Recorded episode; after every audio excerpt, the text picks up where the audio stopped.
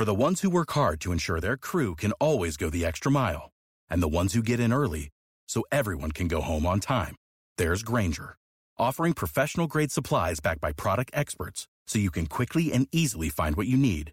Plus, you can count on access to a committed team ready to go the extra mile for you. Call, clickgrainger.com, or just stop by.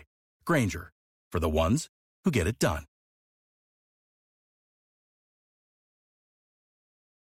Hello, and welcome to This Day in History.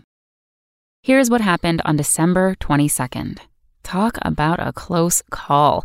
On this day in 1849, Russian writer Fyodor Dostoevsky was led before a firing squad and prepared for execution after having been convicted and sentenced to death for anti government activity. However, at the last moment, Dostoevsky was granted a reprieve and instead spent the next four years at a Siberian labor camp. He went on to write some of the most praised books in the history of literature Crime and Punishment and The Brothers Karamazov. Surprising fact Dostoevsky, an avid gambler, once wrote a novel in just 26 days in order to meet a deadline with a publisher who agreed to pay off his gambling debts. He set aside Crime and Punishment in order to finish the novel, which was appropriately titled The Gambler.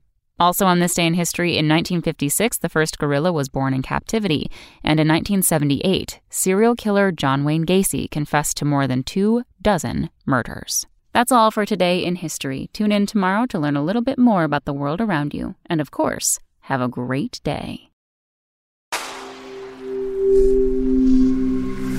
Spoken Layer. For the ones who work hard to ensure their crew can always go the extra mile, and the ones who get in early so everyone can go home on time, there's Grainger, offering professional grade supplies backed by product experts so you can quickly and easily find what you need. Plus, you can count on access to a committed team ready to go the extra mile for you. Call, clickgrainger.com, or just stop by. Grainger, for the ones who get it done.